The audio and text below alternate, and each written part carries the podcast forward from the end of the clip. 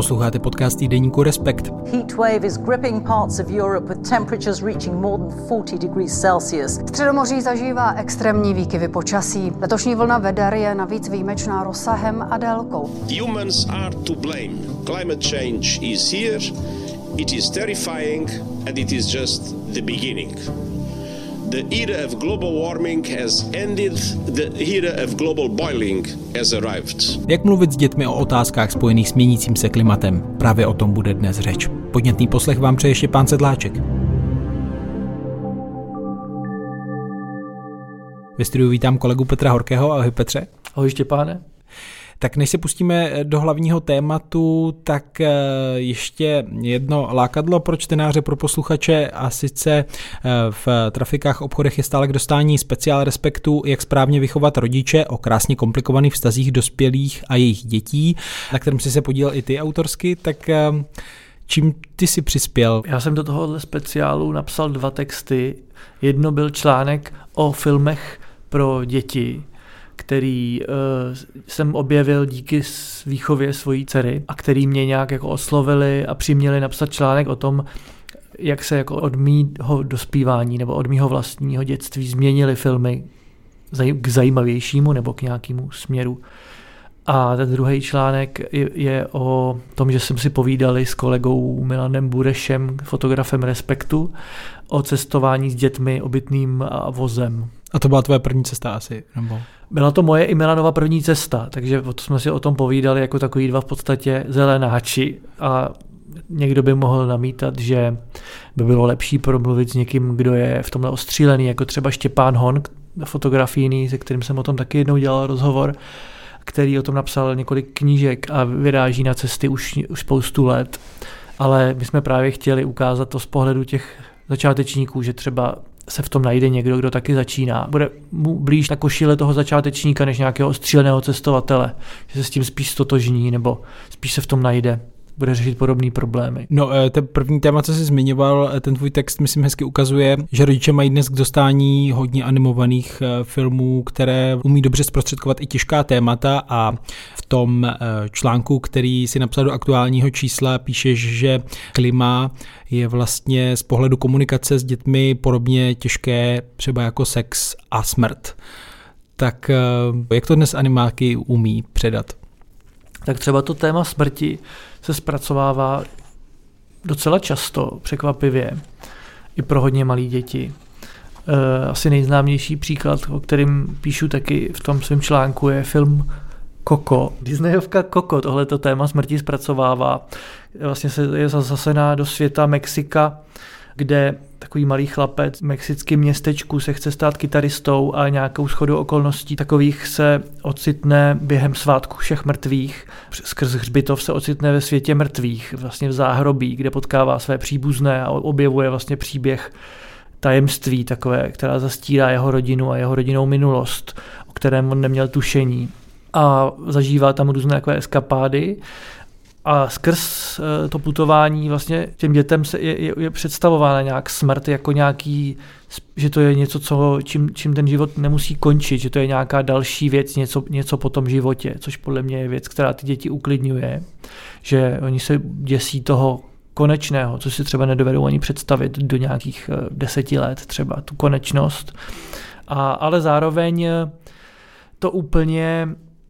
nezjemňuje, jako že všechno bude dobře, že ta, že ta smrt je vlastně jenom jakoby taky život, že tam jsou i, i nějaký hodně vážný tóny, ale, i, ale jsou jakoby potlačený. Třeba je tam taková situace, kdy jde opustit, jde vlastně definitivně zmizet i z toho světa těch zemřelých, když zmizí poslední člověk ve světě živých, který si nás pamatuje. A pak vlastně ta duše z toho světa zemřelých vyvane a nikdo neví, kam mizí. A je to vlastně docela takový smutný, mrazivý okamžik, u kterého jsem doufal, že se moje dcera nerozpláče, naštěstí to nějak přešlo. No a tak myslím si, že v tomhletom ten film funguje dobře, že ukazuje to téma jako ne něco tragického, ale jsou tam jakoby nezastírá, že to je něco vážného. Jeden pár střípků z toho docela tlustého speciálu pro rodiče. A já už mám před sebou aktuální číslo Respektu třicet dva, kde tedy je na obálce velký titulek Půjde tady žít, mami, jak mluvit s dětmi o změně klimatu a jejich budoucnosti. No a pod tím je tedy rosnička s hořícím žebříkem a bublinou, ve které se píše: milé děti, teď si povíme, jaké nás zítra čeká počasí. Tak jak si ti líbí ta obálka, Petře, která uvozuje vlastně tvé téma? Ta obálka je taková, jak jsme zvyklí od Pavla Reisenaura, jako na hraně, provokativní hraně děsivosti a humoru, bych spíš tak řekl. A vlastně, když to někdo vidí, vidí na stáncích v dnešních dnech, kdy tam venku se trvale prší a teplota stěží překročí dvacet stupňů, tak se může říct, ty novináři zase, zase tady vytváří nějaké boudy, teď přece žádný, jako tady nemáme extrémní klima, ale to samozřejmě je krátkozraký pohled, který doufám, doufám čtenáři Respektu nemají, protože třeba ve stejnou chvíli v Portugalsku hoří a nejenom, nejenom tam. A my o to v Respektu píšeme. Ano. Shodou okolností jsem tenhle týden četl, myslím, v Hospodářských novinách komentář od předního českého klimatologa Radima Tolaše, který to rámoval takovou tu metaforou roz, rozmarného léta, ale připomínal tam vlastně ty extrémy, které se po celé zemi dějí, i když jich je Česko do jisté míry ušetřeno, takže to neznamená, že by planeta v tomhle ohledu byla v pořádku. Přesně tak, my jsme do jisté míry, jako je naše výhra i prokletí, to, že jsme tady vlastně schovaní v tom našem, v té naší kotlině před těma opravdu hodně extrémníma projevama a tím pádem možná někdo má tendenci to popírat ještě pořád, ty klimatické změny a jejich jako vážnost, ale potom se stane třeba něco, jako se stalo rodině, jejich příběh zmiňujeme v tom, v tom článku, která se vrátila z ostrova Rodos, a kde, kde prostě zažili požáry a potom dcera trpěla úzkostmi a ptala se maminky, co bude dál tady v budoucnosti s klimatem, a tak a byla z toho, je, je z toho úzkostlivá, a tohle se bude dít častěji i možná těm, kteří mají třeba tendenci to bagatelizovat, to nebezpečí, hmm. že se od někud vrátí a budou to muset řešit se svými dětmi. Tak je tohle správná odpověď dítěti. Ano, ty extrémy budou přibývat, bude to horší, budou asi častější požáry, i povodně a další extrémní projevy počasí. Ano, ale jsem mluvil v rámci přípravy na ten článek s čtyřma psychologama dohromady, z nich dva se vyloženě specializují na to klima a na psychologii. Dva byli Češi, dva, jedna Američanka a jedna Britka. A vlastně všichni se shodovali na tom, že těm dětem se jako rozhodně nemá zamlčovat pravda, ať, je to, ať jsou jakýmkoliv věku, ale má se jim to říkat um, jednak uměrně k tomu věku, to znamená, že nestrašit je žádnejma jako katastrofickýma scénářema a hororama, a druhak soustředit se na to řešení vždycky mnohem víc. Jakože říct, ano, tohle se může stát, může tady ten svět být jako náročnější, než jsme byli zvyklí, ale spousta chytrých lidí se snaží v tuhle chvíli tomu zabránit a udělat všechno, co je v jejich silách, aby se to nestalo. No, změnilo to nějak tvůj pohled? Protože vždycky, když člověk napíše nějaký článek, tak se toho spoustu sám dozví, pak musí to nějak zhustit do omezeného rozsahu a podat teda nějakou zprávu čtenáři, ale ty jako Petr Horký, otec dvou malých dětí, který to taky sám bude asi nějak řešit tohle téma, tak změnilo to tvoji perspektivu na to, jak komunikovat no. s dětmi o změně klimatu? Rozhodně ano. Jednak jsem se vlastně dozvěděl, třeba když jsem mluvil s Caroline Hickman z Univerzity v Bathu, která dělala velkou studii pro zdravotnický časopis Lancet, kdy se psala vlastně deset tisíc lidí ve věku šestnáct až dvacet pět let z deseti zemí, jak se cítí ohledně klimatu, tak šedesát procent řeklo, že jsou velmi nebo extrémně znepokojení ohledně klimatické změny. padesát šest procent těch respondentů řeklo, že jako lidstvo je doomed, což jakoby znamená jako odsouzené k zániku, což mě překvapilo. A padesát osm procent, že politici vlastně zrazují příští generace.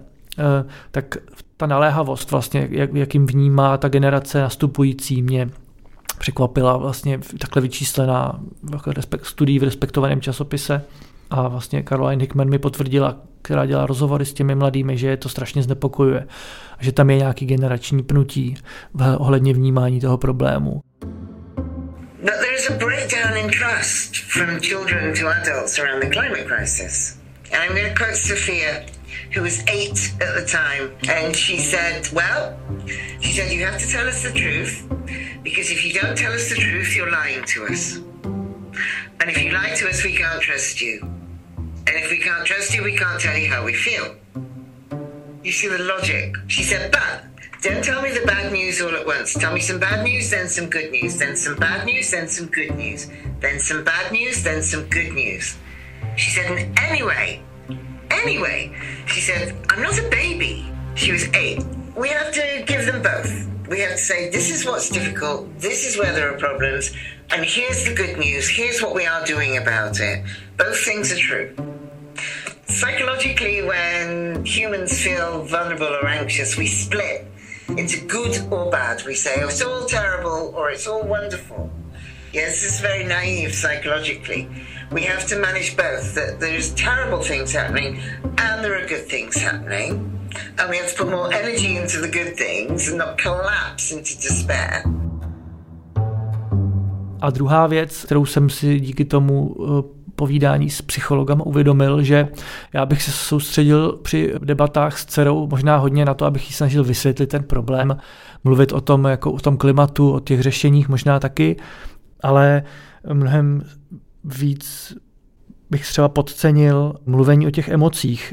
A to právě ty psychologové říkají, že to je strašně důležitý naučit ty děti pracovat s vlastníma emocema, jednak o nich mluvit, nebát se o nich mluvit, ptát se těch dětí by měl ten rodič vždycky na tom, jak se u toho cítí a potom s nima pracovat a snažit se jakoby ty, ty děti v nich vytvořit nějakou emotional resilience, to oni tomu říkají, jako, co znamená emoční odolnost, která se dá prostě různě různě cvičit, protože oni jakoby, člověk se vyvíjí nerovnoměrně, až do nějakých dvacet pět let vlastně vyvíjíme, dalo by se říct, že i potom jako se dějou nějaké zajímavé věci, že jo, krize středního věku, halo, ahoj. No ale třeba u těch mladých lidí, tak třeba se mnohem rychleji potom vyvíjí v dospívání jejich jakoby intelekt, ale ne, nejsou ještě tak vyvinutý ohledně jakoby zpracování emocí. Takže v tomhle tom jim ten dospělý může pomoct, že oni jsou třeba, vnímají ten svět trošku jakoby v extrémech, jako černá, bílá, nebo prostě zánik, záchrana. A že ten dospělý může jim říct, ukázat ty stupně šedi mezi tím, jakože může to být náročnější v tomhle, ale v tomhle tom třeba to bude dobrý. A, a zároveň jim třeba může navigovat skrz to, pojďme se to o tom teďka bavit půl hodiny intenzivně a pak to necháme zase na týden touhle dobou, že jakoby, když se to jakoby nějaká ta, problémový téma soustředí do nějakého časového okamžiku, tak to může pomoct.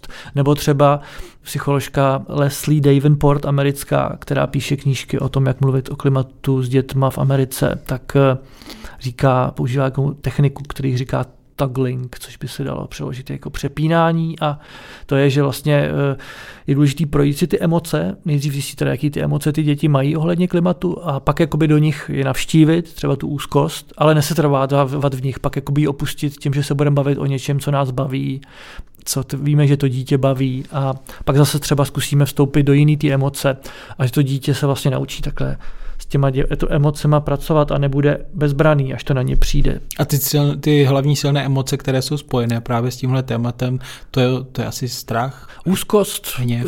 Úzkost vlastně, uh, myslím, že je nejčastěji zmiňovaná, taky, taky hněv, no, strach. Ale jakože vám, že to zní všechno hrozně takhle teoreticky, že potom v praxi to všechno může vypadat jinak. No. Ale jako zásadní rada je o tom mluvit. V praxi, ty jsi o tom mluvil uh, s konkrétními rodiči i dětmi v Česku. Já vím, že ty jsi, jsi zvolil tu cestu otevřené výzvy na sociálních sítích Respektu, tak uh, s čím se ti hlásili lidé? Ozvalo se mi docela dost lidí, z nich jsem vybral dva příběhy do toho článku a ozvalo se několik lidí, kteří takhle jako bezprostředně něco zažili teďka v tohle léto na dovolený. Ať už ta rodina na Rodosu, nebo ještě jiná rodina na severu Itálie, kdy padaly prostě kroupy jako holubí vejce a ty děti byly vyděšený, ale byly trošku menší ty děti, než tím bylo třeba čtyři, pět, šest let, tak nějak. A potom se mi ozývali lidi, kteří docela často, kteří žijí nějak ekologicky a mají to, vnímají to jako přirozenou součást svého života a vnímali třeba ještě, než se jim narodili ty děti. A postupně vlastně do toho zasvěcují i ty děti, takový takzvaný, jak bych to nazval, aktivistický rodiče třeba trochu mírně, nebo jako uvědomělí. Tak to byly takový jako dvě skupiny, jedni co něco bezprostředně zažili a museli to jakoby řešit, a druhá skupina, kteří jsou jako už uvědomělí. A, a potom tak jsme ozvali vlastně rodiny, kteří zažívají nějakou úzkost s tím dítětem ohledně tohohle. Shodují se odborníci, v jakém věku je vlastně dobré o tom začít mluvit s dětmi? No tak úplná shoda jako přesně na věku nepanuje, ale tak nějak třeba, třeba v Americe, Británii mluví o tom, že mluvit vyloženě o klimatu je dobré spíš až jako na základní škole, sedm osm let, protože předtím to, pro to dítě je to moc složité a do té doby je lepší třeba pěstovat u něj vztah k přírodě, k tomu, že by, aby třeba si zasadili kytičku, nebo a chodili zalívat, nebo a chodili do lesa, šetřili vodou, vypínali světla, vypínače a potom až na té základce mluvit o tom klimatu. A když jsem mluvil třeba tady s Honzou Krajhajndlem z Masarykovy univerzity v Brně, tak ten zase říkal, že si myslí, že stačí až ve čtvrté třídě základní školy o tom mluvit. Pokud bych neblokoval to poznání, jo, tím, že on se ptá vlastně přesně tím směrem a já vlastně jako uhnu, jo, tak, tak já bych vlastně o tom klidně před tou třídou jako nezačínal. Jo. A asi možná i po té čtvrtý třídě bych zase zvažoval, jak mám úzkostný dítě a jak moc se budí bodní nočníma můrama a tak dále. V tomhle země bude mluvit spíš ten psycholog než pedagog, že si myslím, že jako mraky dětí závislých na anxiolyticích nebo na antidepresivech nebo jako by vlastně splouvající do, do toho dospělého věku právě obtížený těmahle úzkostnýma depresivníma poruchama, že jako nepomůžou ničemu na to, že jako řešení klimatické změny. Takže nemyslím si, že jako, že by platilo čím dřív, tím líp. Tam je hrozně důležitý být jako vnímavý a citlivý k těm dětem a, a vlastně netraumatizovat je. Ono se někdy mluví i o jako vlastně pretraumatický stresový poruše, jo, kterou některý lidi mají jako ze změny klimatu vlastně, a, která vlastně přichází po trauma ještě předtím, než na ně dopadla třeba ta změna klimatu. Takže na tohle bych dával velký pozor. Pro mě to není jako příběh primárně o jako katastrofách, které přijdou, ale víc bych to těm dětem, a takhle to dělám třeba i já doma, vyprávím jakoby příběh o nějaký, o nějaký naše snaze a úsilí s tím něco dělat. To znamená, jakoby řekněme, menší pozornost věnujeme tomu, že máme tady problém a ten problém kolem je asi a nemůžeme ho ignorovat, nemůžeme ho přehlížet. Snažíme se na to nějak jako reagovat v naší rodině, ale to zásadní je jako, co s tím teďka jako vlastně budeme dělat a jak my, třeba právě ta naše rodina nebo Česká republika, nebo lidstvo, co s tím vlastně můžeme udělat jako celkově. Aby to byl vlastně primárně příběh, který dává tomu dítěti nějaký motiv, jako zapojit se do toho, než aby to bylo něco, nějaká jako depresivní deka, kterou na něj jako hodíme s pocitem, ale vyjdu až do světa, kde to bude šílený a, a všichni tady jako schoříme a podobně. Jo? Že to si myslím, že nejsou jako příběhy, které by kohokoliv k čemukoliv mohly motivovat. Ale shodují se na tom, že prostě nestrašit jako no, hlavně a mluvit o těch řešeních a nesnažit se nabízet za každou cenu být v té roli toho člověka, který zvěstuje ty pravdy. To dítě může mít dneska spoustu informací samo a ten rodič by si měl nejdřív zjistit, jak na tom to dítě je, co o tom vlastně ví, kde bere ty informace, jestli z nějakých zdrojů jako důvěryhodných. A neměl by se ho snažit jakoby uklidnit, že všechno je v pohodě, protože to dítě, když si zjistí jinde, že není, tak potom v tomhle tématu už mu přestane tomu rodičů důvěřovat a třeba se o tom s ním nebude bavit, ačkoliv to bude dál vnímat jako problém. No já jsem se na tohle před časem ptal environmentálního pedagoga a mimo jiné tedy autora i té knihy, kterou v článku doporučuješ, Petra Daniše, autora knihy Klima je příležitost, a on zmiňoval, že asi nejvhodnější věk naplno se o tom bavit je právě zhruba v té páté, šesté třídě. Myslím si, že nemá cenu začínat moc brzo. Určitě má cenu vést děti k lásce k přírodě, k nějakému porozumění přírodě, i třeba k věcem, které vlastně mají dopad pak na ochranu klimatu, jako je šetřit energiema, šetřit vodou a, a podobné činnosti, ale vlastně otevírat to celé velké těžké téma, které právě jako často končí, i, i že mají z toho lidi deprese, si myslím, že je spíše až pro druhý stupeň, jo? Nebo řekněme pro nějakou čtvrtou, pátou třídu trochu, a že nemá cenu to uspěchávat, jo? Že, že opravdu nemáme nakládat na bedra malých dětí velký problémy tohohle světa, který oni nemůžou vyřešit. A postupně bychom prostě měli jako učit o tom, jak funguje systém země, co to je změna klimatu, že k ní dochází, že jo, a jaký to může mít důsledky, dopady, jaký jsou opatření, kterými tomu můžeme buď předcházet, nebo se to snažit zažehnat. Jsou k tomu prostě nějaká různá doporučení, jo, snažit se být přesný, snažit se být zakotvený v místě, aby to bylo dětem blízké, snažit se tam právě zahrnovat tu sociální složku, jo, co to znamená pro lidi, diskutovat o tom, snažit se tam zahrnout i tu emoční složku, to znamená, jaký z toho mám emoce, jak s nimi pracovat, jak se postupně třeba posouvat i z těch negativních emocí k nějakým, který lze vnímat pozitivně, třeba k soucitu nebo k naději. No a určitě je tam hrozně důležitý, aby děti měly možnost i něco vyzkoušet a udělat i něco malého na ochranu klimatu.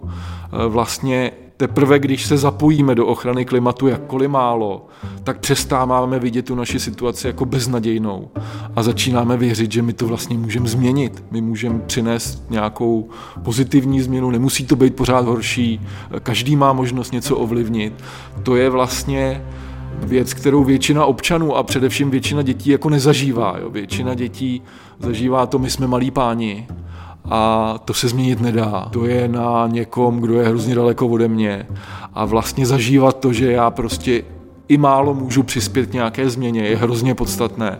A pak lidi mají chuť dělat i větší věci a najednou se odváží potom prostě třeba udělat něco opravdu velkého a ta změna je potom mnohem reálnější. Tak to byl Petr Daniš v našem podcastu ze série Příběhy klimatické změny, který doporučuji. Ty jsi zmiňoval, že je důležité nějak pracovat s těmi emocemi, dávat důraz na ta řešení, tak o čem konkrétně třeba i mluvili, nebo co v praxi ty rodiny uplatňují, aby, aby právě to nějak pomohli těm dětem zvládnout, pokud tohle téma řeší. Ne všechny děti to asi taky řeší, jak ta tvoje reportáž ukazuje. Mhm. Nejčastější řešení jsou taková ta celkem asi očekávatelná. To znamená, že třídí odpad, prostě snažit se nějak zapojit do toho, aby jsme nebyli součástí problému, ale řešení. Třeba i omezit jezení hovězího masa, nebo celkově masa, používání dešťové vody, nákup solárních panelů, ale třeba taky nějaká jedna rodina právě, v tom, kterou zmiňuji v tom článku, tak se zapojila do snahy zabránit vykácení lesa v sousedství, což teda, jak v tom článku prozradím, se nepodařilo, protože ten majitel toho lesa hospodářského měl to plné právo, ho nakonec pokácel, což ty děti e, trošku e, se jim nelíbilo.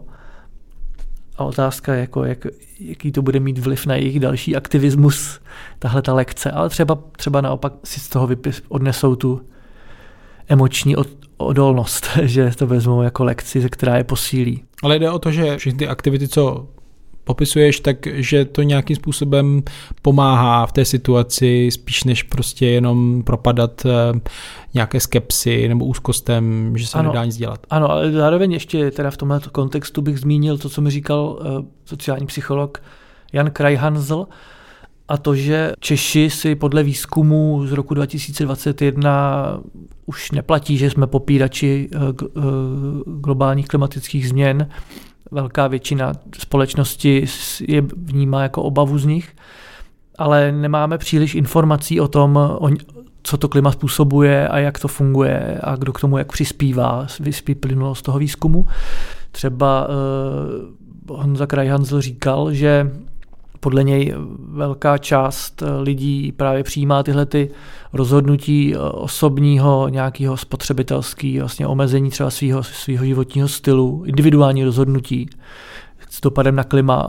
Přitom mnohem větší dopad by mohlo mít zapojit nějaké občanské, to znamená třeba podpora neziskovky, která bojuje za klima, nebo psát dopis politikovi, aby se o klima víc zajímal, nebo podepisování peticí, chození na demonstrace, a tak dále, což u nás jakoby vyvolává nedůvěry tyhle ty občanský aktivismus, souvisí to s historií a, a s dalšíma věcma, ale přitom by to mělo mnohem větší efekt a tohle to ty Češi jakoby moc do toho ještě nezapojujou. Protože to souvisí s tím, že řadu vlastně těch emisí, dopadů neblahých na životní prostředí vlastně člověk úplně to svojí osobní spotřebou neovlivní, protože například stále podstatná část elektřiny vzniká spalováním uhlí, takže aby se tohle změnilo nebo aby se to rychleji změnilo, tak to je asi třeba dělat nějakou cestou, kterou právě naznačoval Jan Krajhanzl. Přesně tak, tam z toho výzkumu, nebo co on říkal, tak myslím, že za skoro polovinu českých emisí odpovídá zhruba třicet velkých firem a vlastně možná spíš než snažit se omezit spotřebu masa, by pomohlo klimatu snažit se tlačit na politiky, aby tyhle ty znečišťovatele vysílali míň těch skleníkových plynů a mělo by to mnohem větší efekt pro planetu, protože další věc, Česko je v přepočtu na osobu fakt jedním z největších přispěvatelů ke globálnímu oteplování nebo k tvorbě skleníkových plynů na světě.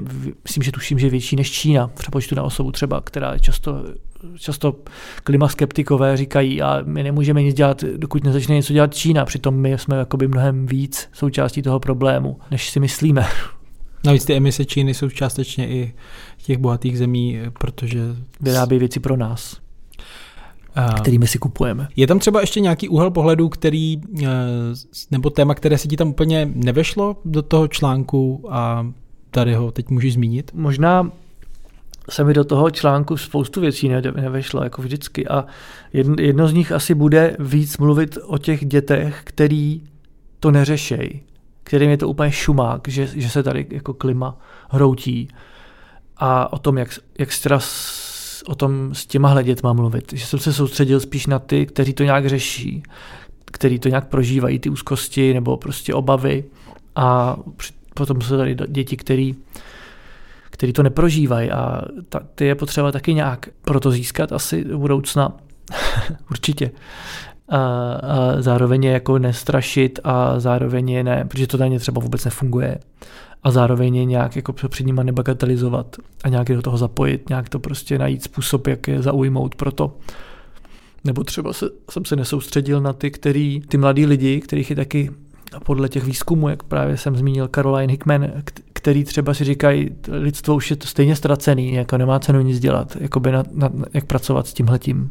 Že nevěří tomu, že se podaří rychle snížit ty no. emise, ale že to směřuje prostě k těm černějším scénářům. No. Co říkáš na ty reakce, které ty člán, ten článek vyvolal? Já jsem zaznamenal, že na sítích to bylo z obou stran docela komentované, tak jak to hodnotí autor článku? No, já musím říct, že mě překvapily ty negativní reakce, i když se dali jako čekat, no, že, že na těch sítích jsou vždycky vidět víc ty jako negativní komentátoři, kteří si třeba ani nepřečtou ten článek a hodnotí jenom ten titulek nebo nějakou vyňatou část na těch sociálních sítích. A byly tam několik typů reakcí. No. Jedna, jedna byla taková, novináři tady zase vytváří nějaký jakoby falešný téma, podívejte se, venku prší soustavně. Spodní vody jsou prostě na, na, dobrý, na dobrý úrovni. Další reakce byla tím, že budeme děti strašit, tím akorát vystresujeme. Česku to neohrozí, my tady, tady si trochu oteplí, ale my to přežijeme.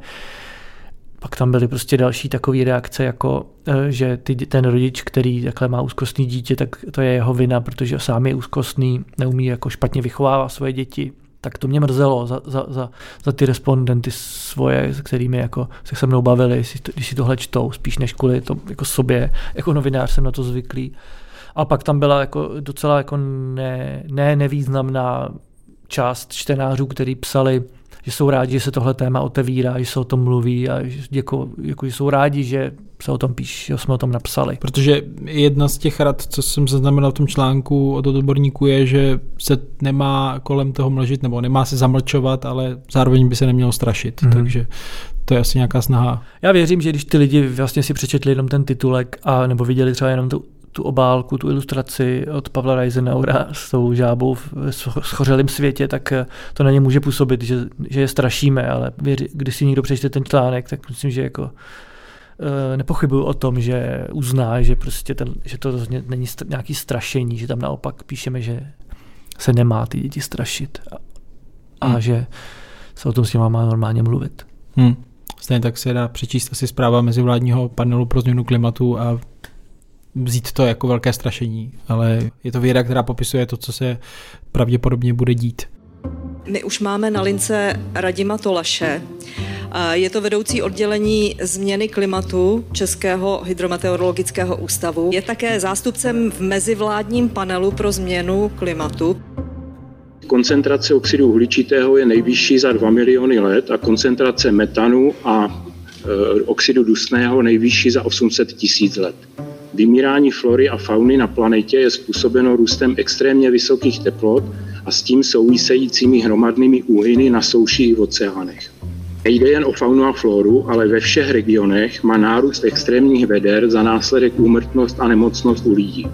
Další rozvoj regionů odolných změnám klimatu je a bude složitější. Tato složitost je dána způsobem našeho rozvoje v minulosti, protože máme zaděláno těmi emisemi na desetiletí dopředu, ale bude se navíc zhoršovat s dalším růstem teploty. Změna klimatu přináší nevratné ztráty biologické rozmanitosti v ekosystémech a u lesů a korálových útesů máme největší jistotu, že tomu tak opravdu je. Rychle se uzavírá prostor pro řešení, ale pořád tam ještě je, to je takový optimistický výstup a rozvoj odolný vůči změně klimatu je stále možný, říká I P C C. Rychlé a trvalé zmírňování dopadů a urychlení adaptačních opatření v tomto desetiletí by snížilo předpokládané ztráty a škody pro lidi i ekosystémy. Adaptace mají řadu pozitivních vedlejších efektů, to se málo připomíná, jako například zlepšení zemědělské produktivity, zlepšení zdraví, zvýšení potravinové bezpečnosti nebo zachování biologické rozmanitosti. Přesně tak, že jestli ty lidi jakoby chtějí, aby se nemluvilo o tom, o problémech, nevím, někteří možná jo, potom, jak už se vlastně vracíme k tomu, že tady žijeme v Česku, že to vlastně říkal i Petr Daniš, s kterým jsem mluvil, myslím, že to říkal, že to je naše jakoby prokletí i výhra, že tady žijeme v té naší české kotlině a nevidíme ty extrémy tolik, tak máme možná tendenci to bagatelizovat. Ale jako novinář, který se snaží koukat třeba na ten delší časový horizont a možná rizika, tak to je vlastně jak ve veřejném zájmu upozorňovat. Rozhodně, no. Je to, ale je to jako téma, který člověk ani médiu jako body ne, velký nepřinese. Jednak je to problém, čtenář si jako nechce úplně číst o takém problému a jednak je to něco, na co zítra neumřeme hnedka, takže, takže to není jako, že nám hoří dům úplně. Přitom jakoby nám teoreticky hoří obrazně, ale je to něco, s čím tady budeme žít prostě, takže, takže mm, máme tendenci to odsunout na jindy prostě. Hmm. Nezabývat se tím, nepřidávat si tím jako starosti v tom, kterých máme už dost. Válka na Ukrajině, inflace a tak dále. I z pohledu toho, že sám jsi uh, otec dvou malých dětí, máš třeba jisté obavy, že to bude hodně rozdělující téma do budoucna a i toho, co vlastně budeš moct říct svým vlastním dětem, uh, jak jsme se zachovali jako lidé, kteří ještě mají nějakou uh, krátící se možnost podle vědců to ovlivnit, to, co se děje?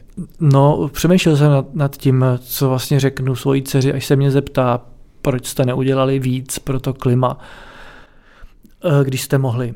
A přemýšlel jsem nad tím, co jí na to odpovím a moje odpověď bude něco ve smyslu, mohl jsem udělat určitě víc, mohl jsem opustit svoji práci a stát se jako aktivistou, mohl jsem úplně přestat lítat a nejenom to omezit. Mohl jsem psát dopisy politikům, ale asi řeknu taky, že jsem se snažil o tom psát články, nejím maso a snažím se o tom problému mluvit s lidma kolem sebe a přesvědčovat je, že to je problém. No, no to moje odpověď asi bude nějak podobná. A je pro mě taky důležitý dlouhodobě, jestli nějaká politická strana má ve svém programu ekologický pro- program nebo ekologický body nějaký, to je taky další věc. Ale každopádně mi přijde, že je to jedno z hledisek, když se na to člověk dívá z uh, pohledu dětí nebo té další generace, tak najednou mu ještě dojdou další, další rozměry toho a i se ho to víc týká. No to rozhodně, no. Doufám, že teda moje dcera nebude ten, kdo komu to bude úplně ukradený a že bych jí to musel vtloukat do hlavy jako obrazně, protože určitě to bude téma nějaký, ať už, ať už k tomu, se k tomu bude stavět odmítavě nebo, nebo úzkostlivě. Ta odpověď na tu otázku půjde tady žít mami by zněla jak vlastně za tebe? Za mě asi taky si zase půjčím od, od svých respondentů, kteří říkali, že to není podle nich skok z útesu, že buď budeme na útesu nebo spadneme, že to není buď a nebo, ale že to je, Petr Daniš mluvil o tom, že vlastně postupujeme minovým polem a čím jdeme dál, tím tě, tam je víc těch min, který vybuchujou. A Leslie Davenport zase myslím, že použila metaforu dálnice, po který jedeme a čím později vlastně čím pozdější sjezd zvolíme, tím vlastně nějaký nepříjemnější svět tam najdeme.